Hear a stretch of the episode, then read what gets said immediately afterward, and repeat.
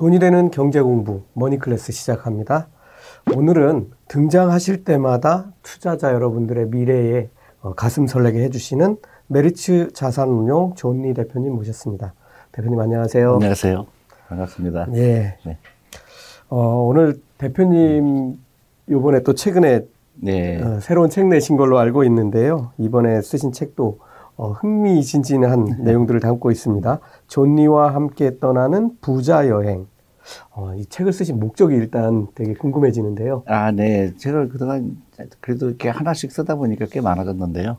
이게 또 왜 또 책을 쓰나 그러실 것 같은데, 어, 이거는 좀 그 우리 젊은 예. 어, 학생들 대상으로 썼어요. 아. 그리고 아. 어, 너무 이렇게 딱딱하게 하면 재미없을 것 같아서 금융이라는 게 어떤 그렇게 어려운 게 아니고 우리 가까이 있는 거다. 친근감도 주게 하고 그림도 좀 넣고요. 아, 네. 예, 그래서 그 그림을 통해서 우리 아이들이 성장하면서 우리 아이들이 성장할 때 여러 가지 매일매일 초이스가 있거든요. 네. 근데 우리는 잘못된 초이스를 할 때마다 한 사람은 부자가 되고 한 사람은 가난하게 되는 거거든요. 그래서 그 좀 스토리텔링을 통해서 어, 쉽게 접근하게 하기 위해서 그렇게 시도를 해봤습니다. 아, 예, 음. 알겠습니다. 아, 요즘 뭐 오미크론, 음. 뭐 델타 지금 난리가 난 맞습니다. 상황인데요. 네. 어, 그래도 대표님 모셨으니까 시장과 관련된 네. 질문 하나 먼저 드리고 가려고 합니다. 어, 엊그저께 그 기사를 읽다 보니까 음. 이제는 시장에 터트릴 샴페인도 없다. 음. 뭐 이런 평가도 있는 것 같습니다. 어, 대표님께서는 요즘 주식시장 상황 어떻게 보고 계신가요?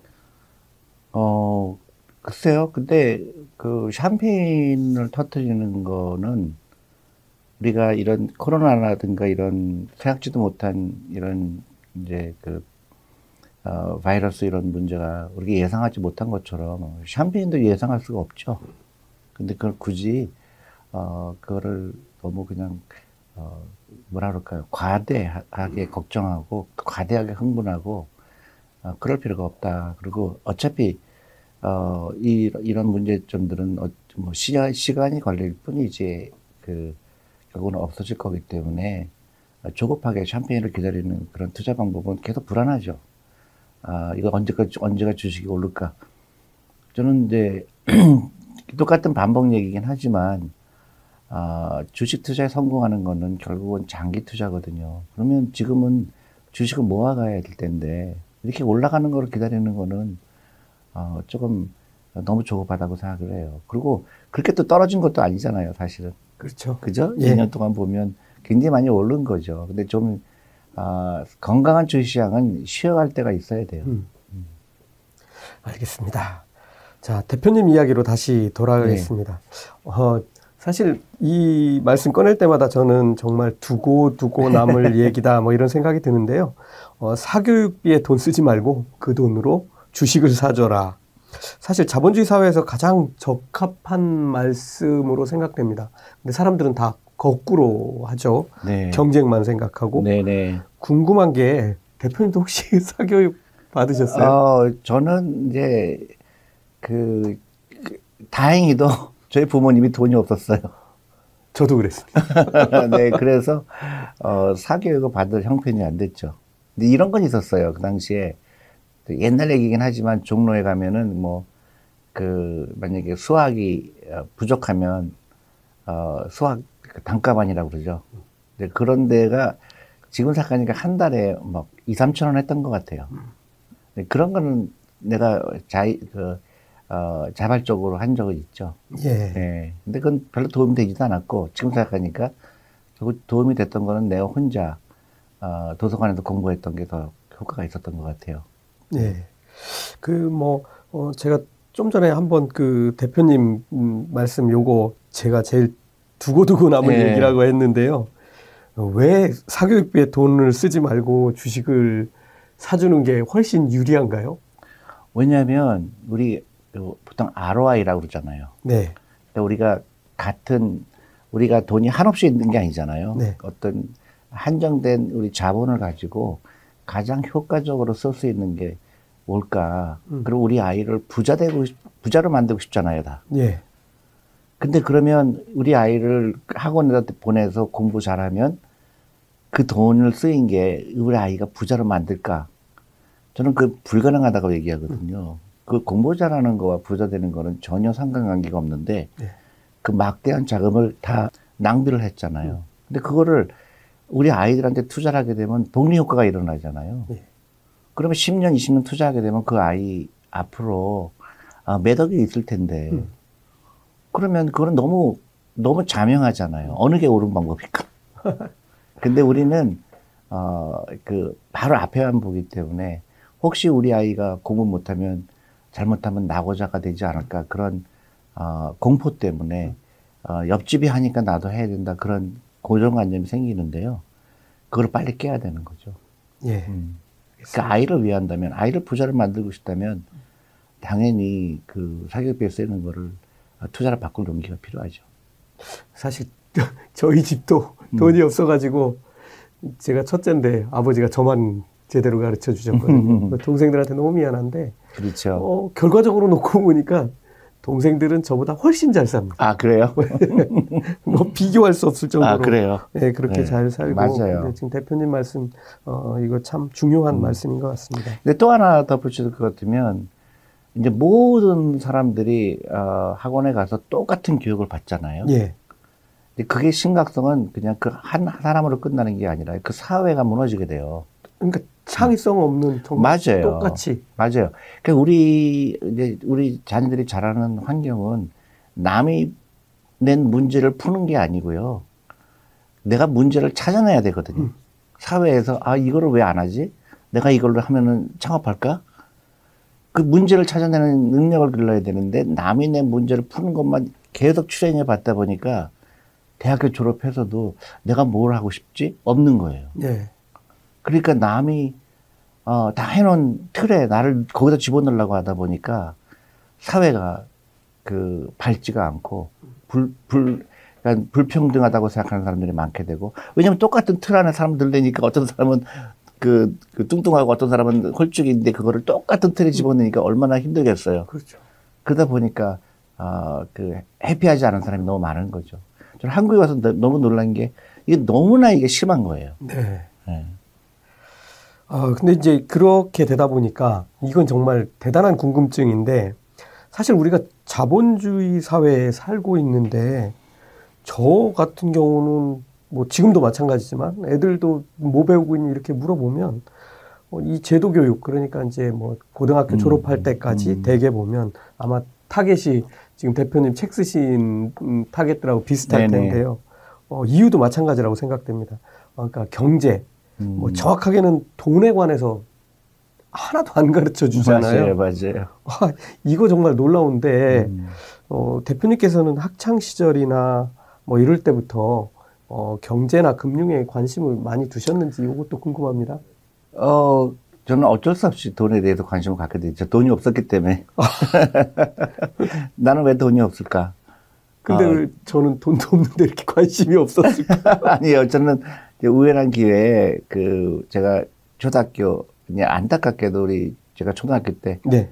아, 저희 집은 굉장히 부유했어요, 사실은요. 네. 근데 이제 아버님이 어, 그 사업을 실패하셔갖고 예, 건설회사를 운영하셨는데 부도가 났어요. 예. 그런, 그런 바람에 아주 급속도로 그, 그 경제적으로 어려워졌죠. 근데 어, 저 서울에 그, 제가 지금 사는 동네입니다. 너무 신기해요. 근데 사는 동네 사직동에서 초등학생 시절을 보낼 때 거기에 그 은행이 있는데요. 은행이 지금 생각하니까 그때 상업은행이었어요. 네. 상업은행에서 그, 그, 선전을 하는 거예요. 어, 한 달에 700원씩 그 정기적금을 들으면 1년에 만 원을 주게, 준다. 그거를 보고 내가, 어이, 너무 신기한 거예요. 예. 그 700원씩 그러면 8,400원 밖에 안 되는데 왜만 원을 줄까? 그때 제가 번쩍 뛰었죠. 어, 이게 너무 신기하다. 근데 왜 사람들은 저금통에 돈을 넣을까? 이자 10원도 없는데. 어, 근데 왜 저금통에 돈을 넣을까? 궁금증이 생겼어요. 그게 이제 지금 생각하니까 복리의 마법이라는 거를 그때 깨달았게 됐고, 그 돈만 생기면 갔어요. 네. 뭐 10원 생겨도 가고, 20원 생겨도 가고, 어, 그 은행에 그 예금을 넣는 게 굉장히 큰 어, 즐거움이었죠. 근데 지금 생각하니까 그때 만약에 나한테 주식을 누가 가르쳐 줬다 그러면 좀 엄청나게 했을 것 같아요. 음. 그랬으면 아마 무지무지 큰 부자가 됐겠죠. 예. 대표님 어, 미국으로 건너가셔가지고 대학 졸업하셨고 네. 대형 회계법인인 피트 마윅 미첼에서 회계사로 네. 일하셨고 스커더 스티븐스 앤 클라크라는 자산운용사에서 어, 지금의 투자 철학을 배웠다라고 말씀하시는 걸 제가 본 적이 있는데요. 어, 스커더의 펀드 매니저가 된 후에 그 깨달은 투자 철학을 좀 저희가 이해하기 쉽게 네, 네. 간단하게 네. 좀 설명을 좀 네. 부탁드립니다. 어, 그 당시에 스커더라는 회사를 제가 만난 거는 굉장히, 굉장히 lucky한 아, 거예요. 그러니까 그 최초의 자산운용사예요. 네. 전 세계에서. 아, 전 세계에서요? 네, 그러니까 오. 사실 미국에서 첫 번째면 전 세계죠, 사실은. 근데 제가 그 회사가 굉장히 독특하다고 생각했던 거는 어 아주 뚜렷한 철학을 갖고 있는 회사였어요. 네. 어그 회사가 일단 되게 되게 신기하게 느낀 게 약 100년 전에 어 스커더 스티븐슨 그 스커더라는 사람하고 스티븐스라는 사람하고 음. 클락이라는 세 사람이서 골프를 치다가 우리 자산운용업이라는 아이디어를 낸 거예요. 예. 그 당시는 이제 이 브로커죠. 채권 브로커였어요. 그러니까 어, 중개업이죠. 예. 중개업을 하다가 이제 약간 직업에 대해서 회의가 오기 시작한 거예요. 왜냐하면 한 사람한테 좋다 그러고 사, 팔, 사라 그러고 한 사람한테 팔라고 얘기해야 되잖아요. 그렇죠. 그러니까 이게 아 이렇게 하는 거는 좀 그, 좀 약간 뭐 무조건 나쁜 건 아니지만 회의가 온 거예요. 음. 다른 비즈니스 모델이 없을까? 그래서 이 사람이 생각한 게, 아, 자사 운영이라는 거 하자. 그래서 고객이 돈을 벌면 우리도 같이 돈 버는 거 하자. 음. 그래서 이제 운영을 우리가 맡아주고, 어, 돈을 벌게 해서 그 중에 1%를 우리가 수수료를 하면 어떻게 되냐. 예를 들어서 대강. 예. 그 아이를 처음 낸 거예요. 음.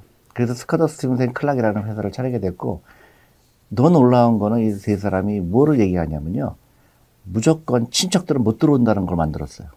아. 그 100년 전에. 예, 정말 대단하네요. 네, 세계에서 가장 훌륭한 회사가 되려면 친척이 아니라 가장 훌륭한 탤런트 있는 사람이 회사 들어와야 된다. 그걸 첫 번째 그거를 했고요. 두 번째로는 이 회사 주식은 전부 직원들이 갖는다. 회사 주식. 예. 예. 그러니까 은퇴하게 되면 다 놓고 나가야 돼요. 그, 그거를 100년 전에 만든 거죠. 그래서 저도 그 혜택을 본 사람이에요. 아. 그 저도 그 회사 들어가면서 지분을 받게 됐고, 예. 그래서 그 지분 가격이 어, 굉장히 크게 올랐기 때문에 저도 어, 혜택을 보고 있어. 저는 이, 이 사람들의 투자 철학이 굉장히 신기한 어. 거예요. 그 당시에 저는 들어보지도 못한 건데 결정적이었던 거는 이 사람들은 주식에 투자하는 걸 뭐로 생각하느냐. 아, 그, 이 정도까지 얘기를 해요. 주식을 팔 때는 사지 말았어야 했다. 그렇게 얘기를 해요. 왜요? 그 당신이 주식을 팔 거는 왜 그 잘못했으니까 파는 거 아니냐. 아. 그러니까 주식은 갖고 있는 거다, 안 파는 거다. 그거에 대한 철학이 확고했어요. 근데 어 팔아야 될 이유가 몇 가지가 있죠. 근데 어 그거는 예외 조항이다. 그렇지 않다고 팔 이유가 없다. 어 그게 이제 제가 그 회사에서 15년 근무하다가 이제 그게 체질화가 된 거죠. 근데 아. 근본적으로는 주식에 대한 그 애정이라든가 음. 특히 이 회사가 제가 특히 저한테는 럭키했던 거는 이 회사가 한국을 너무 좋아해요. 아. 한국에 투자하는 거를 아. 한국의 미래는 굉장히 어, 밝다 그렇게 생각했는데 요새 좀 약간 흔들리긴 해요. 그 대표님 기록들 보면 3만 원에 샀던 SK텔레콤 네. 440만 네. 원에 팔았다. 그 다음에 2만 원에 산 삼성전자 주식은 140만 원에 팔았다는 진짜 전설 같은 기록을 가지고 계시는데요. 어, 저는 뭐, 뭐 이런 기록보다는 어, 그런 기업들을 과연 어떻게 발굴해 내실까 이게 정말 궁금하거든요. 조금만 알려주세요. 아니, 그 몇 가지, 사실 또 특별한 재주가 있는 건 아니죠. 결국은, 어, 그, 조금만 그 어떤 저는 이제 그래서 그 재테크란 말이 좀 저는 약간 그 귀에 거슬리는 말인데요. 음. 테크닉이라는 사람들을 자꾸 써요. 그러니까 타이밍을 맞추려고 하는 게 투자라고 착각을 하니까. 네. 그러니까 동업한다고 생각하면 완전히 생각이 달라져요. 내가 이 회사랑 동업하고 싶다. 그러니까 그 내가 산 회, 내가 주식을 산 회사와 같이 동업한다. 동업한다. 그러면 예. 너무 전혀 다른 얘기잖아요. 음. 그러니까 동업자는 맨날 샀다 팔았다 하지 않죠. 그렇죠. 우리 우리 둘이서 동업했는데 야 나 오늘 주식 내놔. 나 얼마 살게. 그리고 내일 가서 다시 또 사고 팔고 하지는 않잖아요. 예. 그거랑 똑같이 생각하면은 음. 어, 이 주식시장이 흥분이 되죠. 예. 그러니까 내가 아, 저 회사를 갖고 싶다. 너무너무 갖고 싶다. 내가 저 회사 주인이 되면 얼마나 좋을까. 음. 그래서 사는 거예요. 알겠습니다. 예, 그게 결정적인 차이라고 보는 거죠. 그럼 뭐 그렇게 음. 되면은 그 회사의 성장에 관심을 계속 갖게 될 거고. 그렇죠. 뭐, 뭐 그리고 주식이 올라가고 내려가는 거고 나 상관이, 상관이 없어요. 없는 예, 일이 되고. 상관이 없어야 되는 거거든요. 예. 근데 반대로 사람들은 주식 가격을 맞추는 거를 투자라고 착각을 해요. 음. 그렇게 올라가면 팔고 내려가면 손절매하고 이게 하니까 너무너무 힘들죠. 이 주식이 이렇게 힘든 건지 몰랐지. 근데 음.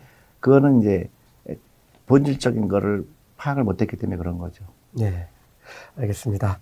자, 지금까지 어, 존니 대표님과 첫 번째 시간 가져봤습니다. 다음 두 번째 시간에서 뵙겠습니다.